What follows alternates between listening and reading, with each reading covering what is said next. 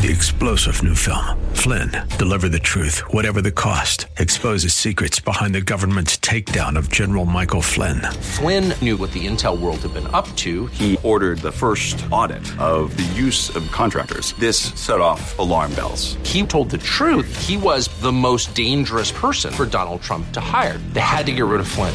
Flynn, deliver the truth, whatever the cost. Available now. Watch it today. Go to salemnow.com. Salemnow.com.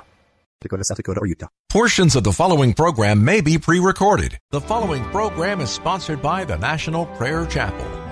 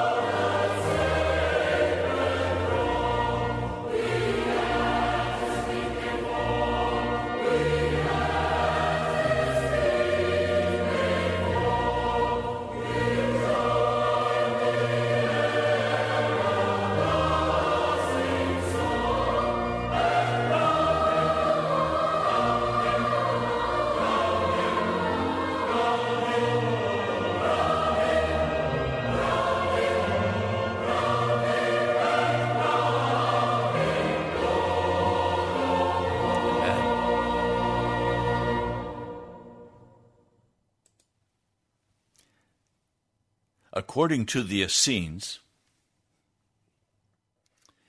the age is almost over. The age of grace. According to the Essenes, we are coming to the very end of this age and will see the coming of Jesus Christ in the clouds. Now, we don't know very much about the Essenes.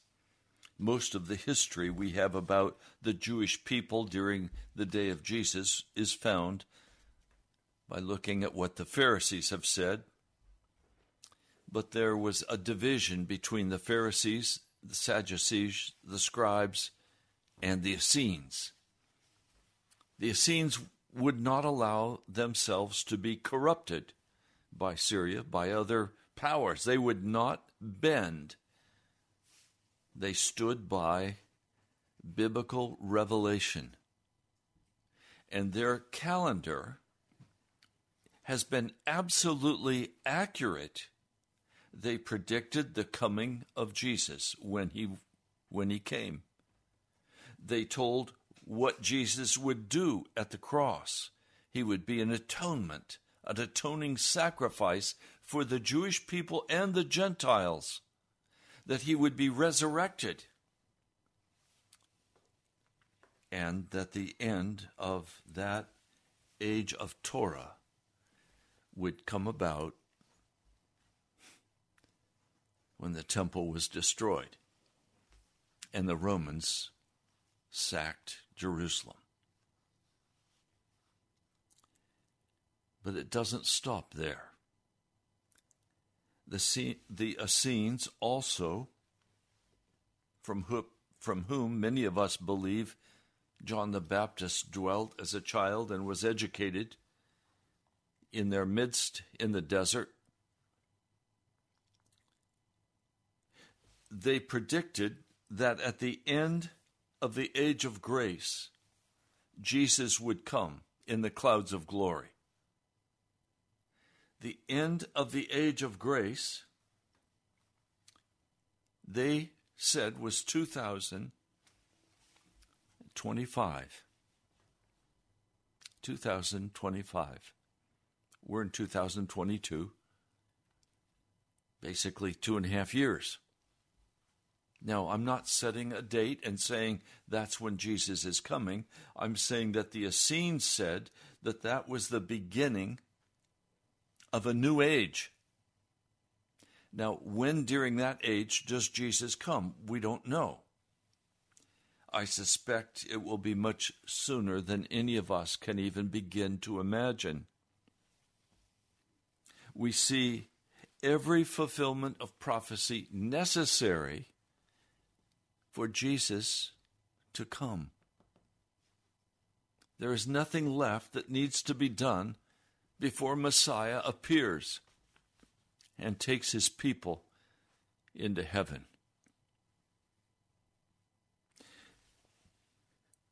Now, when I consider that,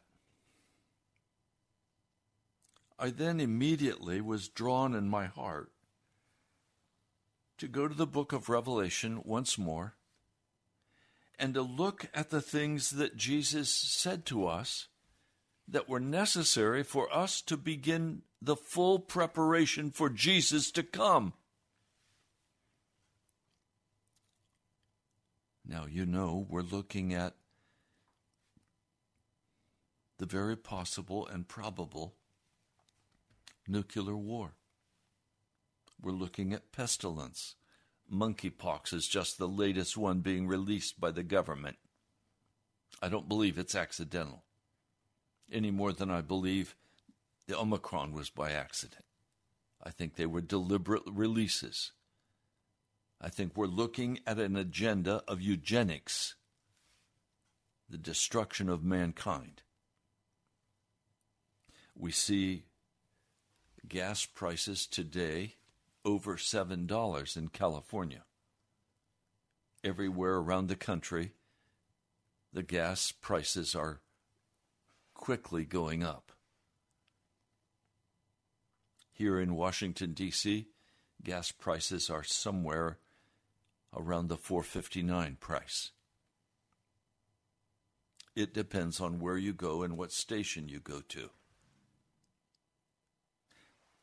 Food shortages are coming, famine. If you look at Matthew 24, it was famine, pestilence, wars and rumors of wars death and destruction. All of that has happened and is happening even now while I speak with you. I don't want to be a time setter. I'm not. I don't want to be an alarmist. I'm not. But I'm telling you very frankly and very honestly, the Essenes have said that 2025 marks the end of the age of grace and the beginning of a new age that will be marked by the coming of Jesus in the clouds of glory. We don't have much time, and he could come at any moment. He is not confined to our understandings. Even before this broadcast is finished, Jesus could crack the sky open and take his people home. Now we have a very basic problem that we're facing. I want to share with you yesterday at the National Prayer Chapel, I spoke about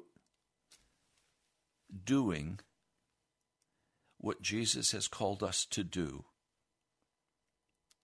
not based on information, but based instead on a passionate love for Jesus Christ. Yes, there is information, but that is not what saves us. And one person after the service wrote this to me. He wrote in a text, I could be wrong, but I believe the reason we read the Bible, listen to sermons, meditate on godliness, and pray through for discernment on life's issues is so that we can gain revelation, rhema, from God's Spirit, information, for us to apply unto righteous living, transformation. We agree on this, correct? No, we don't agree on that. You are wrong. I do not read my Bible, first and foremost, to gain information. I don't listen to sermons. I don't meditate on godliness. I don't pray through for discernment on life's issues so that I can gain revelation, rhema, from God's Spirit or information. By the way, rhema is not necessarily information. That I can apply unto righteous living or transformation. No, that's not why I do those things. You see, we worship information today.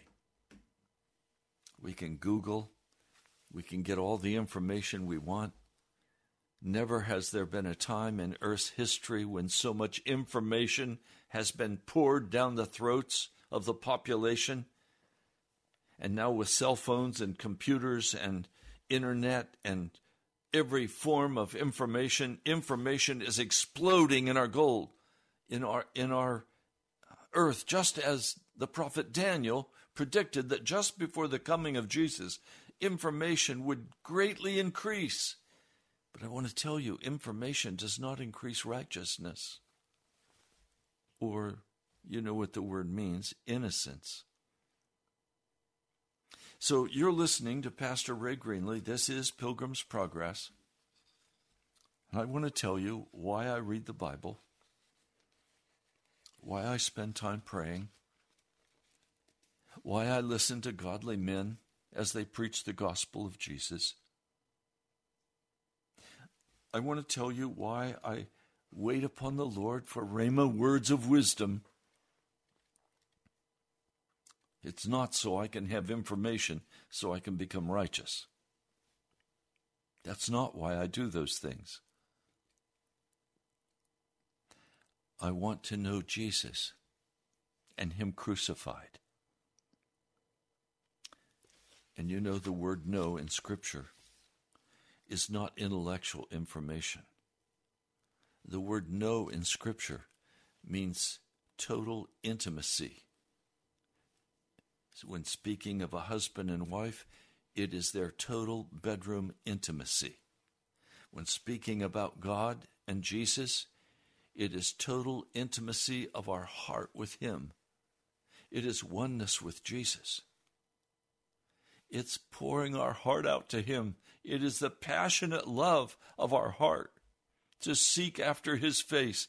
And then it is the doing of what that passion moves us to do in behalf of Jesus. Information, please.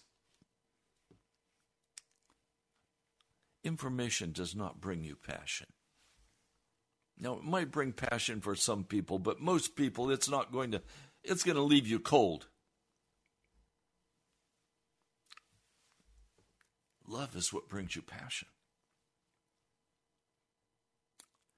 And love comes not out of the brain, but out of the heart, out of the very spirit of a man or a woman.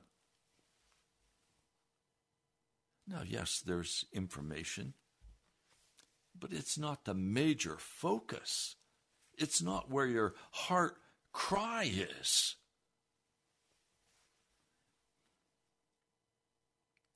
I read the New Testament and the Old. I pore over the scriptures to find answers, but not informational answers, even though that's a part.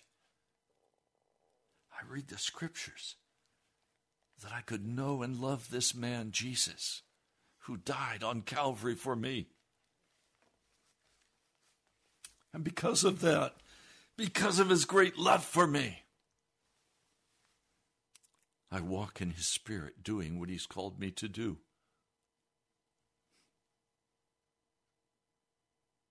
You know, I.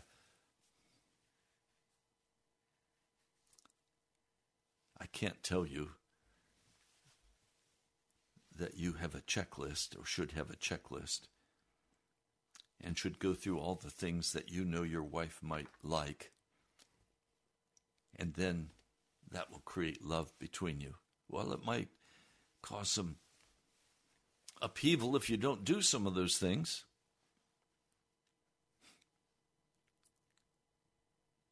I do those things because it's our home together.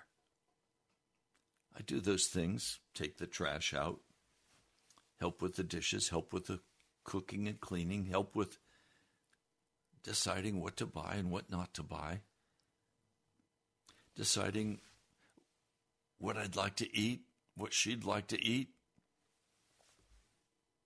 going places. Why? Because we love each other. It flows out of the heart, not out of information.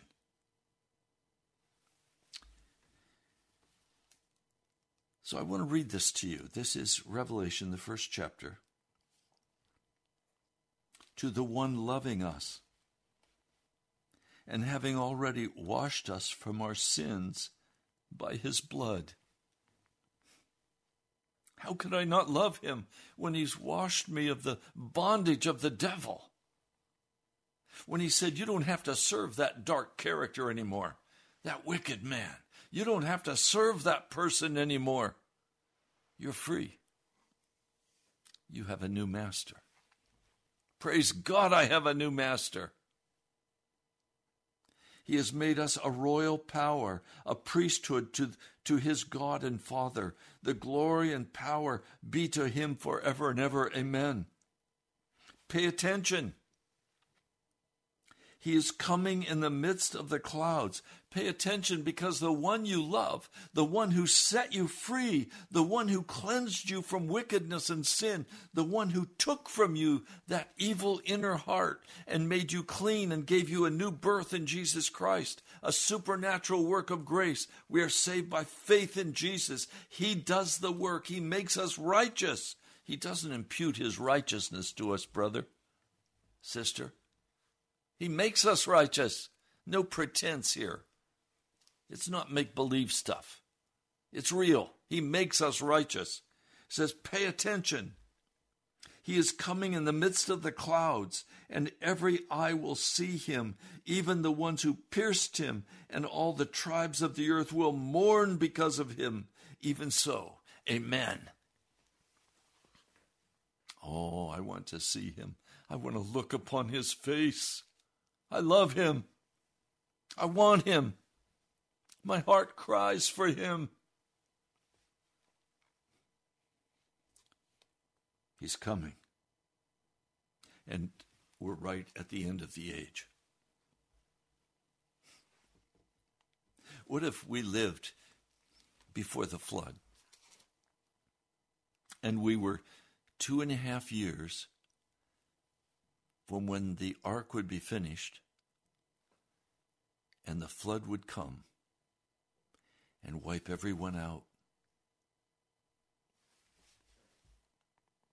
I believe we're two and a half years from the end of this age of grace.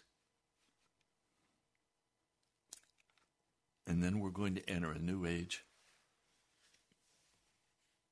And the Essenes point out that as you come to the close end of every age, apostasy is exceedingly great. Look at the apostasy before the flood came and swept them all away. Every wicked thing was being done. Every wicked thing was said. It was violence on every hand. Look at the apostasy that occurred, especially during the 400 years intertestamental time when the Maccabees rose up such apostasy that when Jesus himself came among the Jewish people, they rejected him, their creator. They rejected him. They crucified him. That generation was totally apostate. Yes, some believed, and some were waiting for Messiah, and some entered into the glory. Praise God. And now we're at the end of this age. And look at the apostasy that has happened even in the church as the church has become apostate, loving darkness, cold hearted, lukewarm, full of apostasy receiving every perverted thing in our culture.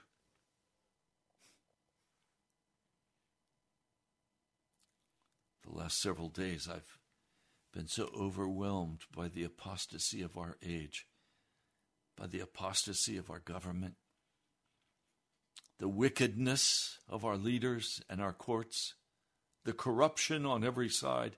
I've been so overwhelmed, I've just wept. It breaks my heart.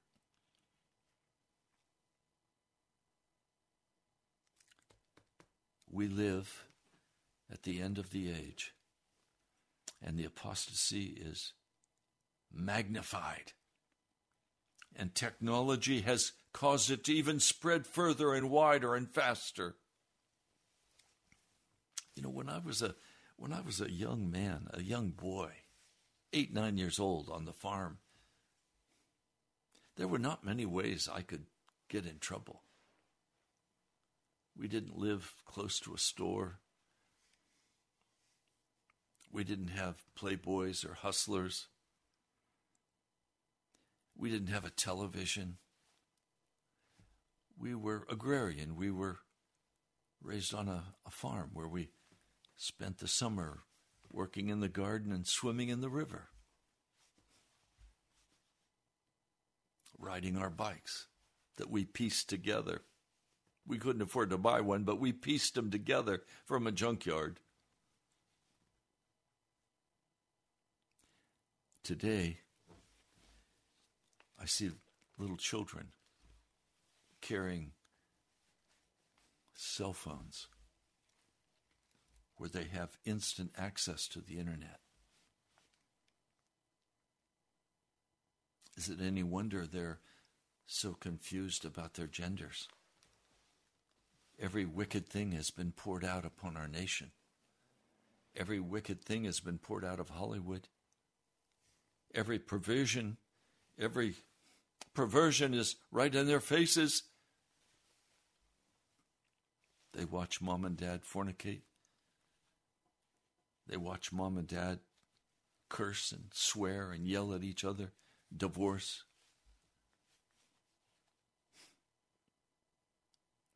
We live at the end of the age. And as we come to the end of the age, Jesus has some messages for us from the seven churches of Revelation.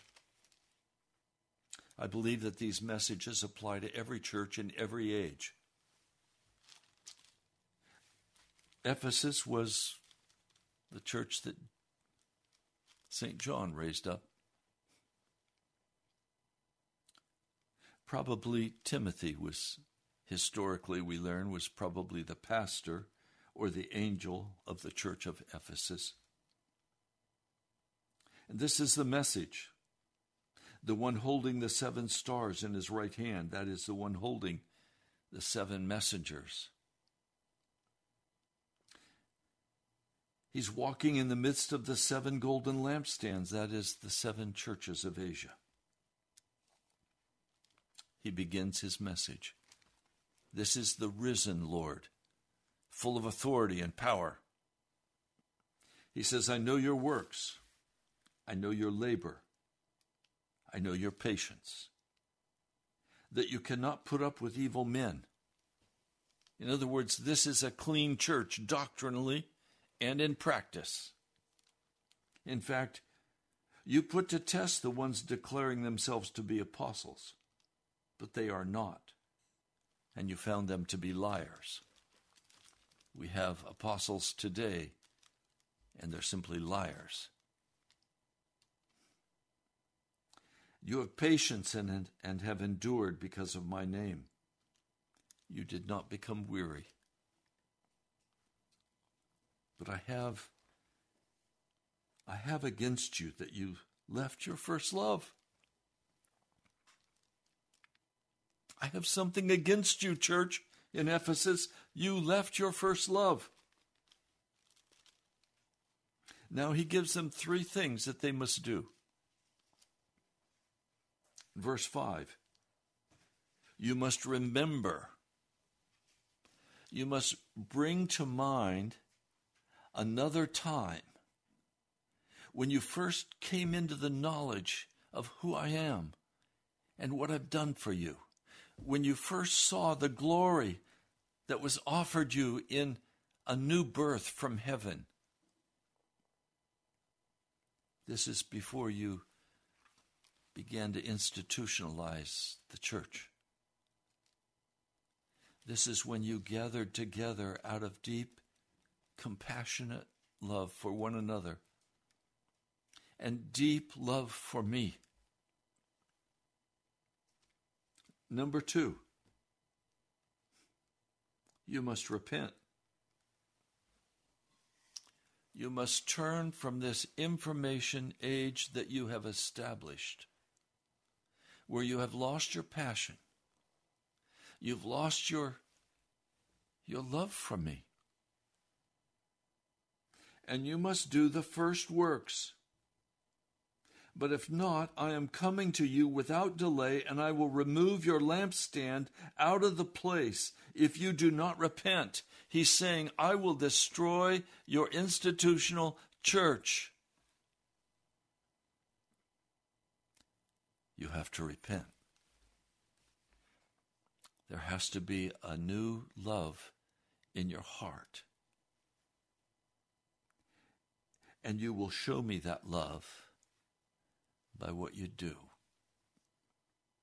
Well, what could he possibly be talking about? I, I read John Wesley on this church at Ephesus. He was very interesting. He said, You must, you must return to the reading of Scripture. You must fast. You must pray. What do you do when you love someone? Well, you want to spend time with them. You want to talk with them. You want to walk with them. You want them with you. You want to be with them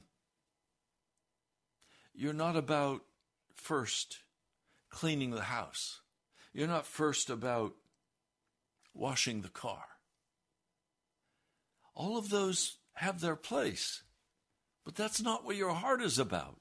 Your heart is about that one that you love. and you want to be together. You want to be with them. You want to kiss them. You want to embrace them. Well, how do you kiss and embrace someone who's not here with you in the physical? Well, because we do it in the spirit. Remember, Jesus said the Father was looking for worshipers who would worship in spirit and in truth. How do we kiss Jesus? In the Spirit. By pouring out our longing for Him, by pouring out our love for Him, by letting our emotions be stirred.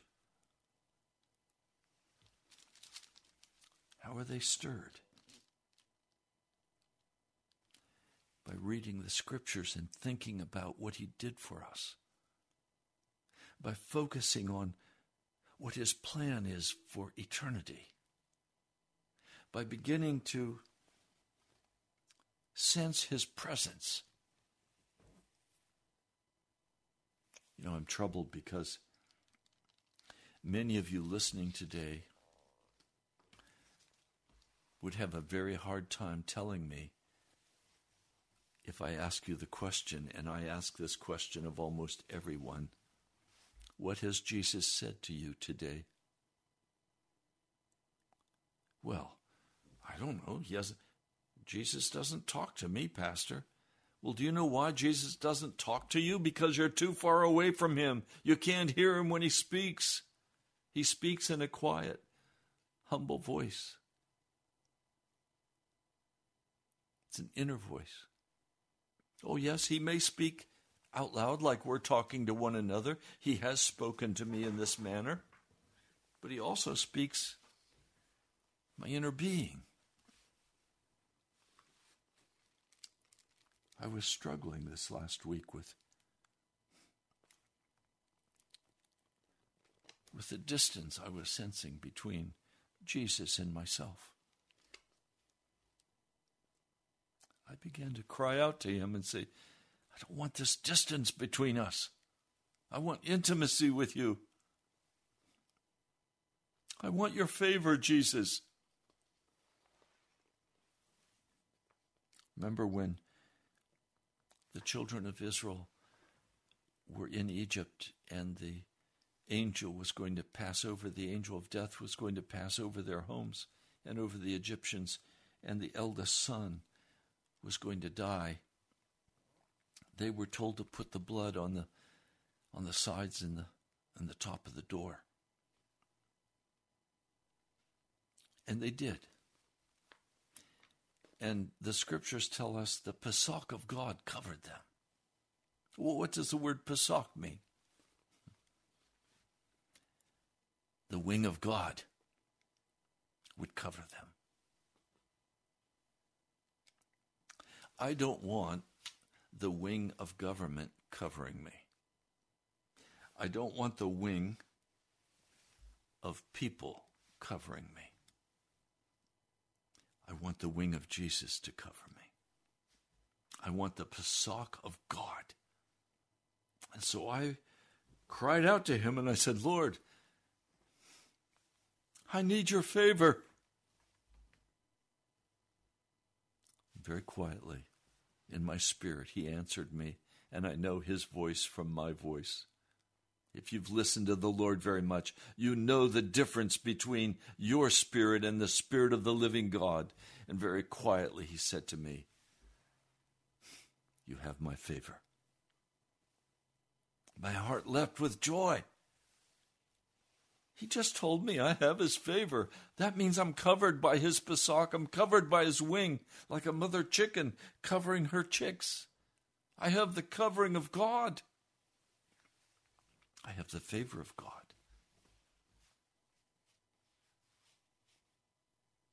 I have the love of God. I rejoiced all day. I'm still rejoicing in this. It's been almost a week. I'm saying, Lord, thank you. I sense your favor. I see your favor.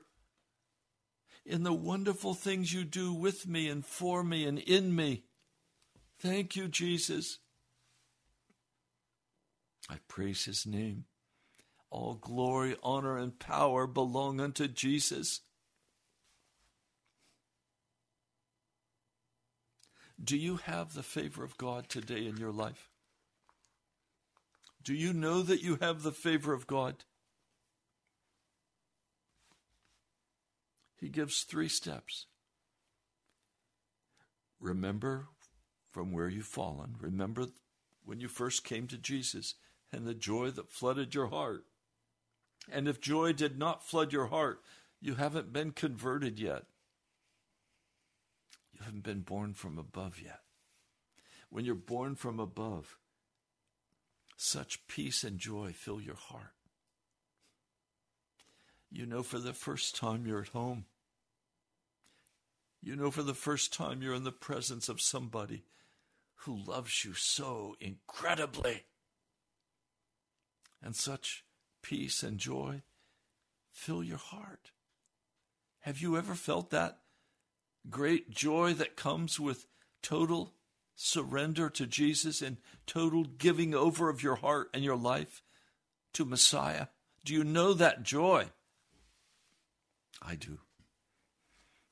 It's the grandest thing in the world to be loved by God to feel that presence and then to feel your heart just rise up in absolute adoration and praise and glory to the name of Jesus. So you have to remember that time. And then you have to repent and say, Look, I've been so concerned. I've been so involved in getting the information and doing the works. Well, let me go quick.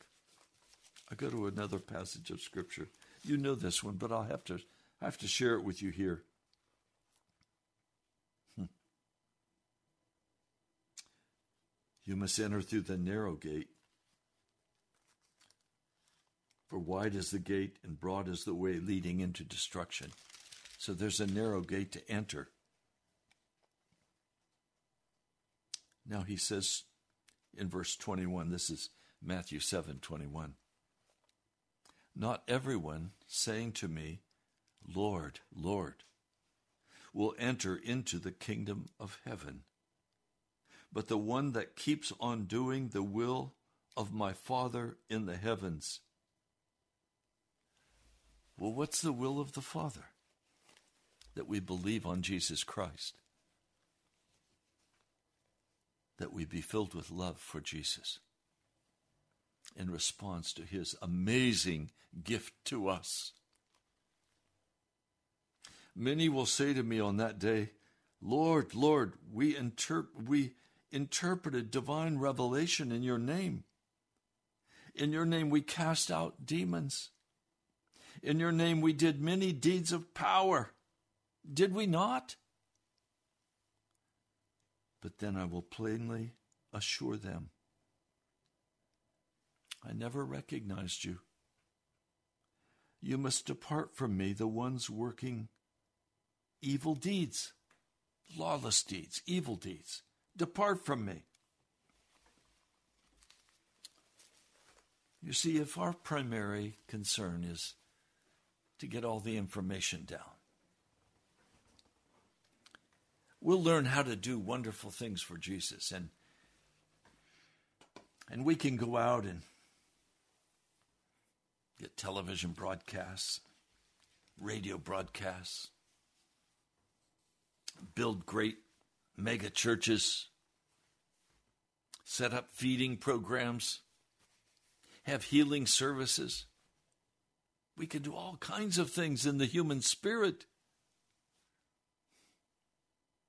And most of the American church today is exceedingly entrepreneurial. Pastors wanting to create new programs and, and new possibilities and always reaching for the next big thing that's coming down the road.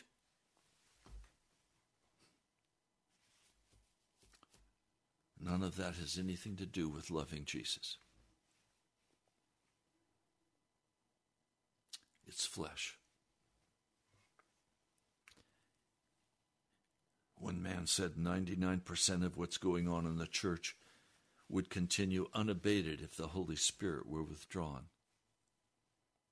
Because the church has become a business today, an entrepreneurial business, and people are making good money as pastors, great educations, great skill, great personalities.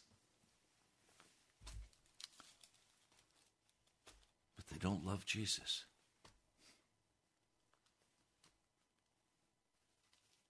I want to tell you today this, this letter to the Ephesians.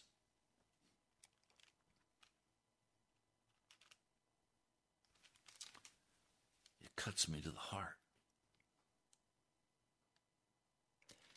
Because I have most of my life been very concerned about academics, getting the theology down, learning what the Bible teaches about the dead and the living and the righteous and sinners. You know what I really want? I want to know Jesus. In all of his fullness, I want to know my Lord.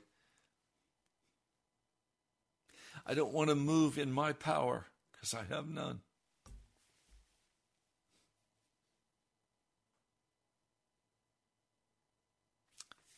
Dream last night. I was I was standing looking out over the ocean.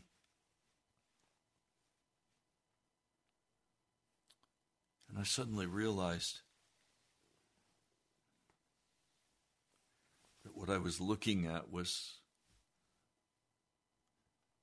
was where a man or woman would go as they died out over that Jordan River. As I stood there, I was wishing I could cross. A loved one was crossing. I could see my late wife Jan as she was in a, a boat traveling out of out of my view. She went to be with Jesus. I stood there and then I reached in my pocket to find my billfold. I, I didn't have my billfold with me. I checked my pockets, there were no car keys. And it suddenly, in my dream, dawned on me I have no money. I have no identity. I have no belongings. I don't know where I belong. And I woke up. I began to pray about it. And then the realization came rushing into my heart I belong to Jesus. I don't need a wallet. I don't need keys. I don't need anything for me. I only need what Jesus will give me to do the work of the gospel but I have Jesus. And my heart is utterly, totally given over to Him. I seek Him with all of my heart. I don't want anything but Jesus. Now, is there information about Jesus? Yes. And I, I glory in the information I find in the scriptures about my Lord. It tells me about how he treated people. It tells me how he loves me. It tells me what he did for me and wiping away the sin and how I'm free now to give myself utterly into his hands. It tells me how this wicked, evil nature that I was born with is utterly removed by his blood. It tells me I no longer am to walk in sin. I'm to walk righteous and clean. Oh, not mature yet. That'll take time. Some infirmities, yes, but not rebellion and evil doing in my heart.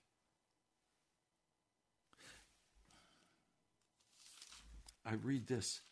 This is to the church at Ephesus in verse 7.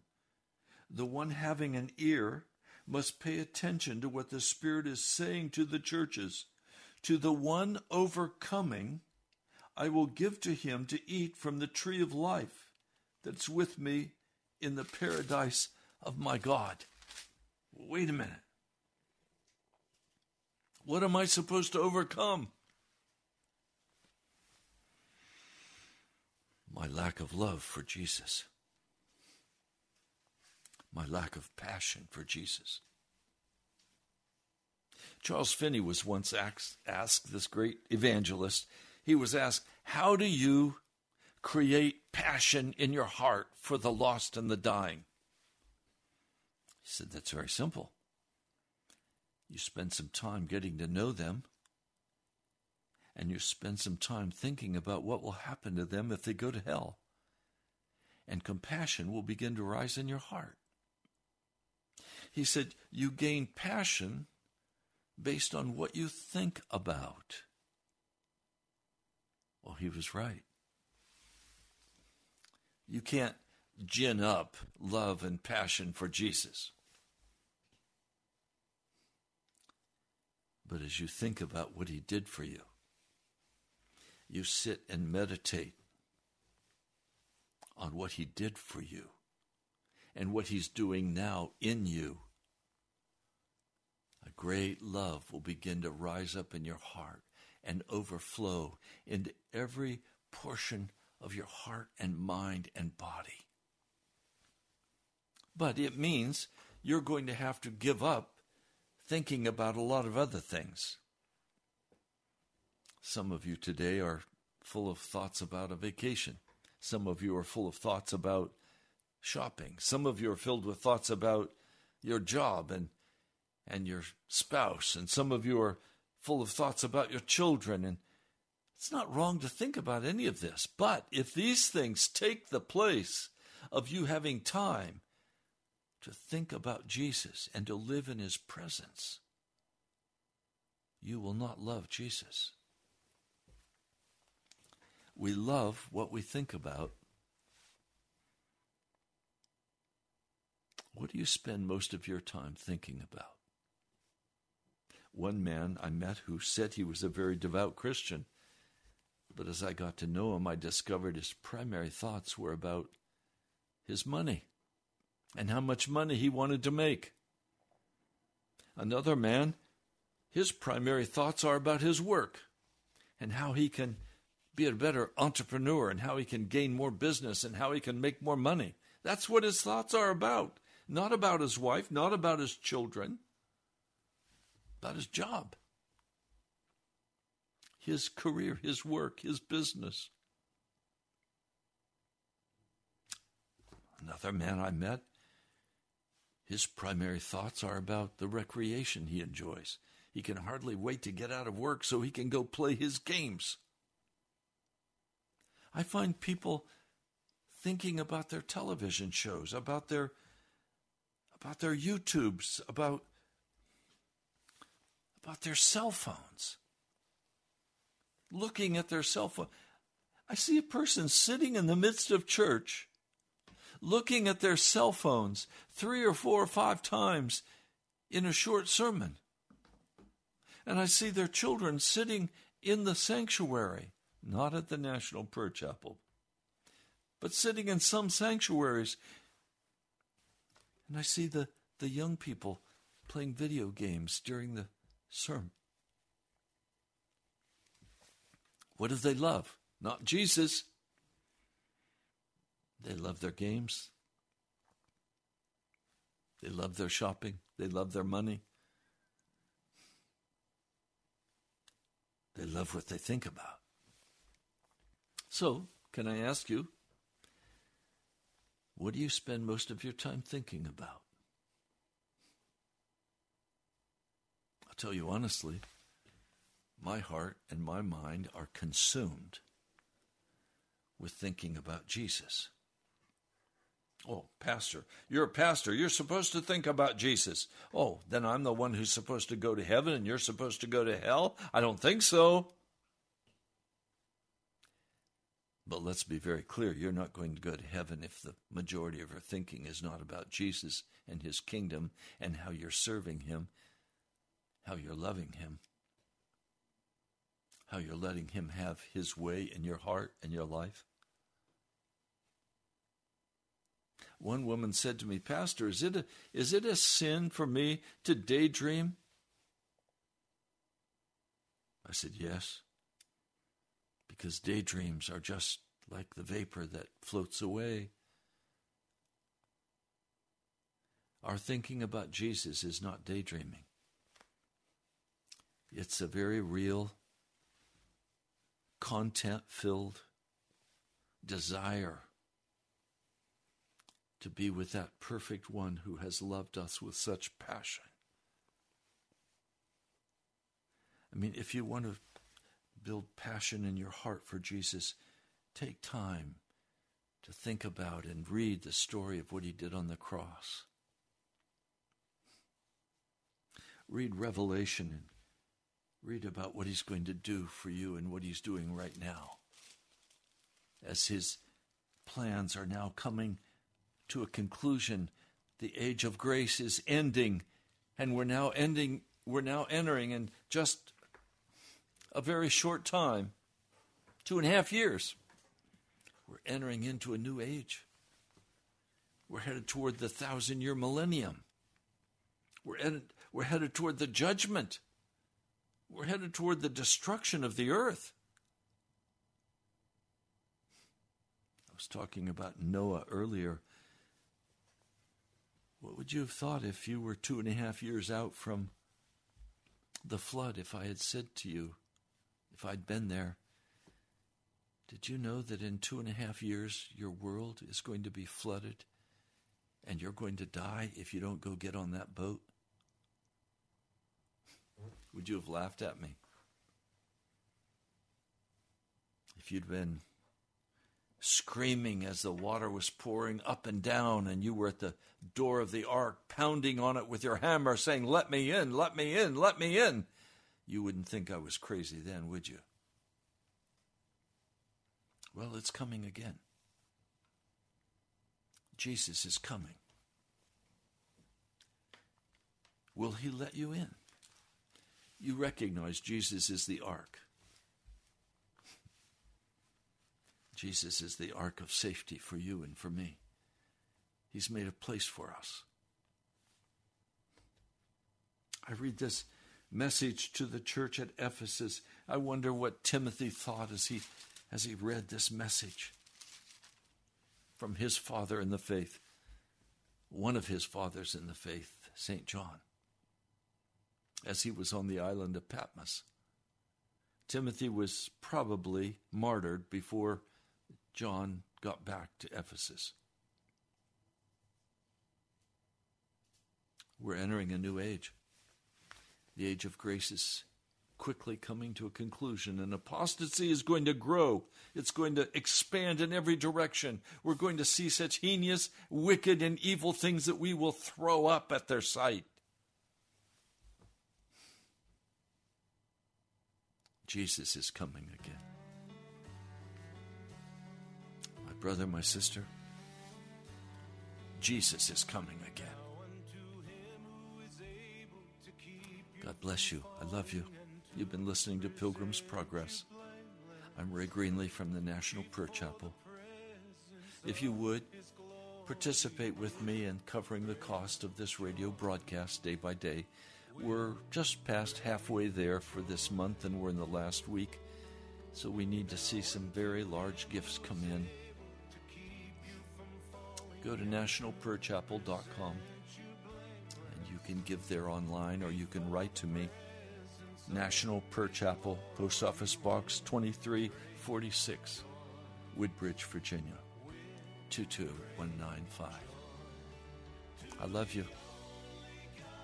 I want to see you love Jesus. God bless you. This is Three star general Michael J. Flynn, head of the Pentagon Intelligence Agency, knew all the government's dirty secrets. He was one of the most respected generals in the military. Flynn knew what the intel world had been up to. He understood its funding. He ordered the first audit of the use of contractors. This set off alarm bells. The explosive new documentary, Flynn, Deliver the Truth, Whatever the Cost, and covers the facts behind this scandal. Flynn told the truth. He was the most dangerous person for Donald Trump to hire. I find out the worst enemy that I'm going to face in my life is right here in America. They took my assessment and they wanted me to change it. And I was like, I'm not changing it. They had to get rid of Flynn. With in depth interviews, archival footage, and never before seen personal records of the man behind the headlines. I just felt like I was drowning. Flynn, deliver the truth, whatever the cost. Available now. Watch it today. Go to salemnow.com. Salemnow.com.